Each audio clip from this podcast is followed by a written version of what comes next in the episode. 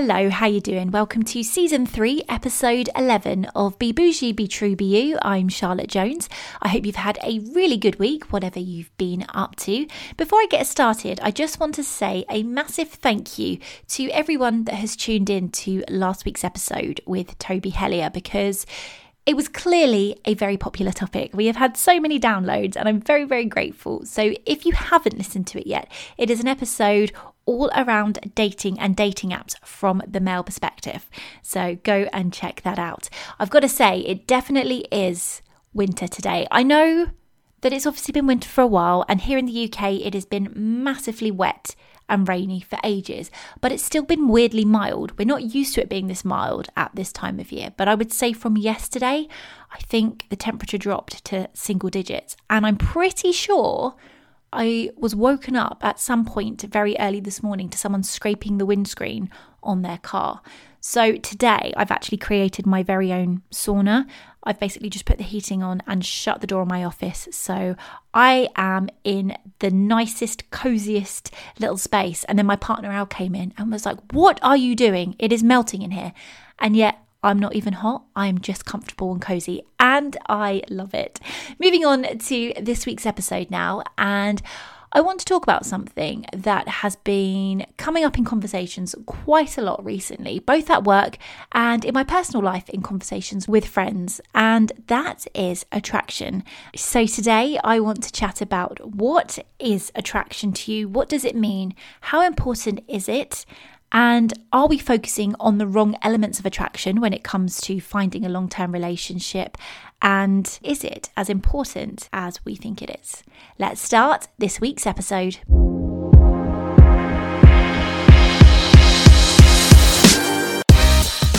You're listening to Be Bougie, Be True, Be You with Charlotte Jones, the podcast to chat about a little bit of anything and everything.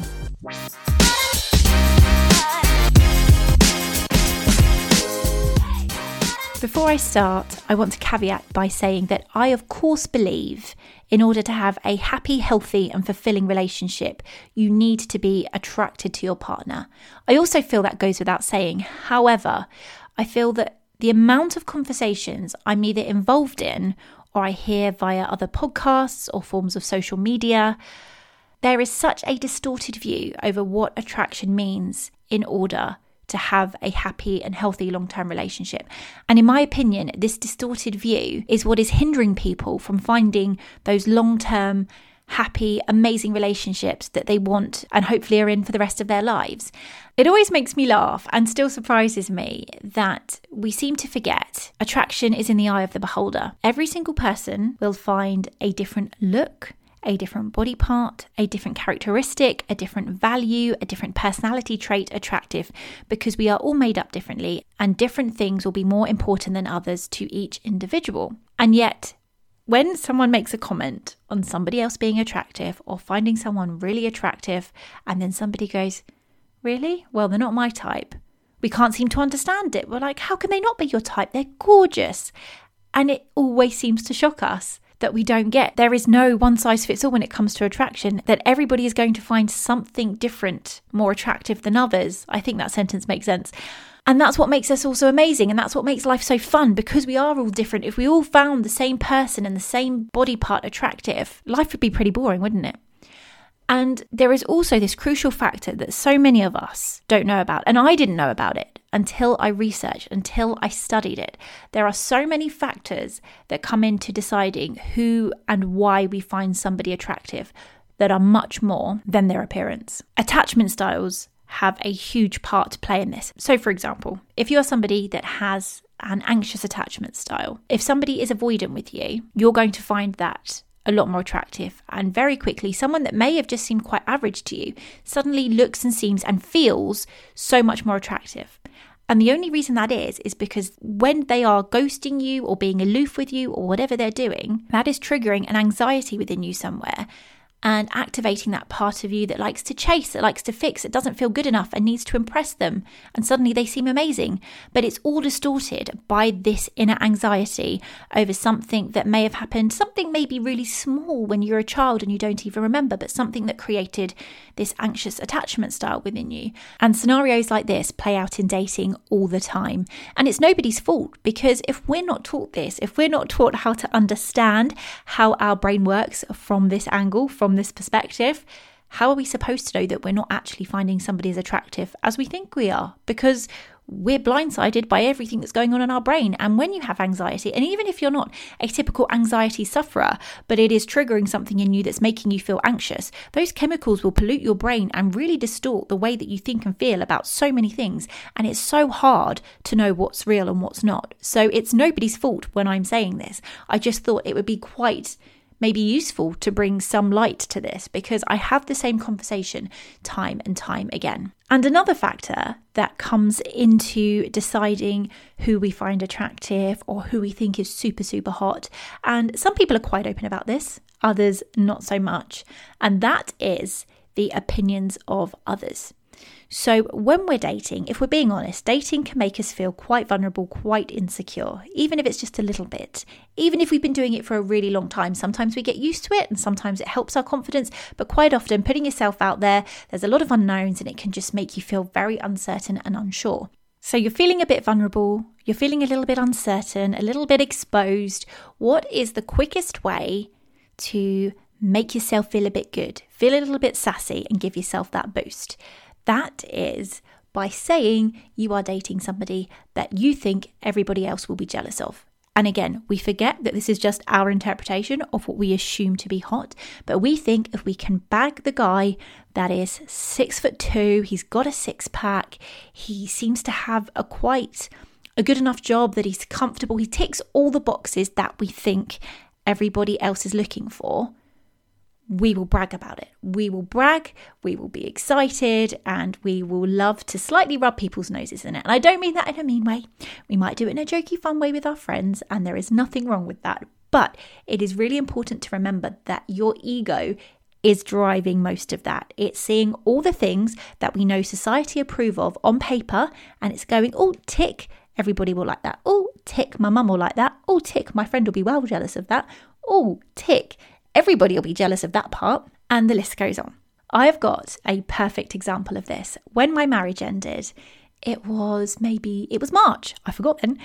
And about two or three months later, moving into summer, I received a DM from a guy on Instagram. And this guy happened to be an actor and a model. And he was asking me out. He was asking for my number to have a chat. And when I tell you that I bragged to every single friend, friends that I hadn't even spoken to in several months, and I just had to let them know that the first guy I was speaking to since my marriage ended, and the first guy as an adult because I'd been with my ex since I was 19, was not just an actor, he was a model. You could see him here, you could see him there.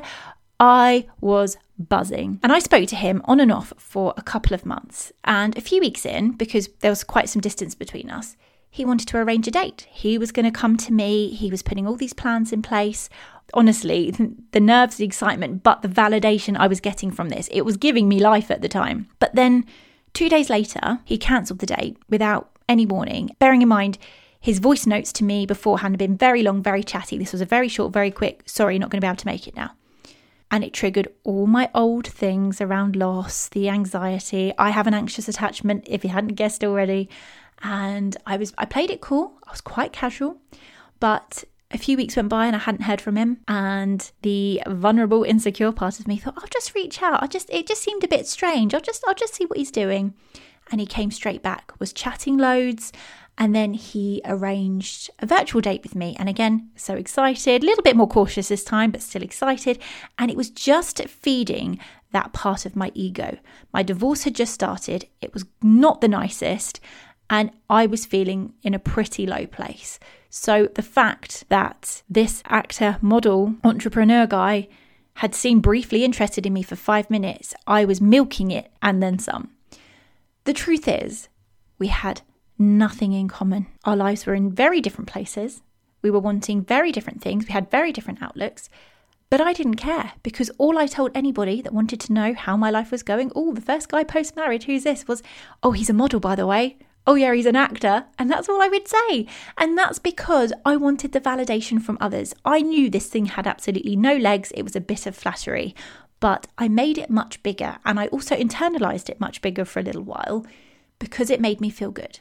Because for that moment, I still got validation from external factors other than myself. And I wonder now if you thought back to a time when you've been dating, maybe you've been on 10 dates, 20 dates via the apps, and you know yourself, if there is a picture that you think everyone will deem hot, not just you, you are much more likely to swipe. If he ticks those society boxes of what we deem attractive, you're going to do it just for that approval, just for that reassurance. And if I'm wrong, please feel free to message me and tell me I'm wrong. But doing the work that I do, having my friends go through divorces and seeing them navigate new relationships, and it's been really fascinating actually to have two close friends go through a divorce at the same time as me and for us to all discover what we find attractive and what we choose and how we choose to go into a relationship because we evolved and changed so quickly from the very first weeks and months after that breakup to six months to a year in to a year and a half in. And our opinion was constantly changing, and it was only changing the more we were learning, the more we were realizing from our marriages what went wrong, what we didn't like, what we don't want again, and what would have helped the relationship work. What did our ex need that would have actually maybe meant the relationship went better? What do we need to do differently? All of that. And the more we learnt that, and the more we spoke and discovered what triggered us, what made us feel good, what made us feel bad, really did impact the type of people we found attractive and the type of people we were going on dates with. And it could change quite significantly. And it is so important because if you are really wanting a long term happy relationship, whether that's marriage and children or whether that is just an equal partner that you share your life with, if that is something and it's not for everybody, but if that is something that you are wanting, I really want you to think about the factors that you are putting on how you choose a person. Because I know when I was on dating apps, and it's quite interesting because I didn't meet my partner through a dating app, but when I was on dating apps, I never saw one picture of somebody I was speaking to, and that's not to, to, insult anybody, but there wasn't one picture of somebody I was speaking to that jumped out to me, and I was like, they are so hot. Now, that's not to say I didn't swipe on any people that I considered hot, it's just they didn't come back to me. But anybody I thought was attractive or I was curious about that I swiped on and ended up in conversations with, there wasn't one picture that really jumped out to me, and I thought all of those things they just had a look where I was like, I can see their attraction, but I think I'm going to need to decide in person. So I kept that open mind and I met them in person. And when I did, I was always pleasantly surprised. And I know that's not always the case. I know sometimes we can get there and we can be disappointed. But unfortunately, that is part of the process of dating. It is putting yourself out there, having to trial somebody you're not sure about just to see because you could be so pleasantly surprised. But unfortunately, until you do it, you're not going to know. And I know that when you've been dating for a while, you want to save time, you want to save the aggro and the suspense and the upset and the disappointment if it's not what you thought. But if you are to relax and just open your mind slightly, you see a photo of somebody where you're like, I'm not sure if I'm attracted to this picture, but I don't know what they're going to look like in person. And it might surprise me, it might not. But I know that I am not feeling an instant no to this picture. I'm going to go and see how I feel. Just doing that alone and changing that mindset slightly will make all the difference because you are opening up to see what other factors you find attractive. And you never know, you might completely surprise yourself where there was something that you considered you didn't like, you wouldn't date somebody that either had that characteristic or did that for a living or something like that. And yet you meet them and you have the best time ever and you can't wait to see them again. You honestly just don't know. And I think it's part of human nature to want to try and eliminate as many potential issues or upsets as possible and keep ourselves safe. So we can put things on it by saying, I don't think they're attractive, or I don't like the job that they do, I don't like where they live, or I don't like this about them. But actually, if you just have a bit of an open mind, I'm not saying, like, for example, if you know that you're not somebody that likes to travel all the time, then obviously somebody that loves to be on a plane every other week is probably not going to be the right person for you. But those elements where you've decided that maybe You've branded every lawyer as a type of person you don't want to date. Now, every single lawyer is not going to be the same person. Yes, there will be a lot that have similar characteristics, but you cannot group people like that because you just don't know. And you might be missing this incredible opportunity because of this bias you've created around lawyers, media people, people in advertising, any career. I'm just pulling them literally out of my head right now. But not everybody in advertising, not everybody in retail will be the same. They will be their own individual self. As I said earlier, there are so many factors when it comes to our brain and how we choose if somebody's attractive or not. But I haven't got time to talk about them all. So, the final one that I want to share with you is the term settling. And what does that really mean? Because for me, if someone was to tell me they thought they were settling, I would assume that means they are in a relationship with somebody where they are putting all their effort into it, they're trying really, really hard to make it work, and they don't feel that effort is being reciprocated. They don't feel they are being treated in a way that they should be or that they would like to be. And they've tried to have the conversations, and nothing seems to be budging or working.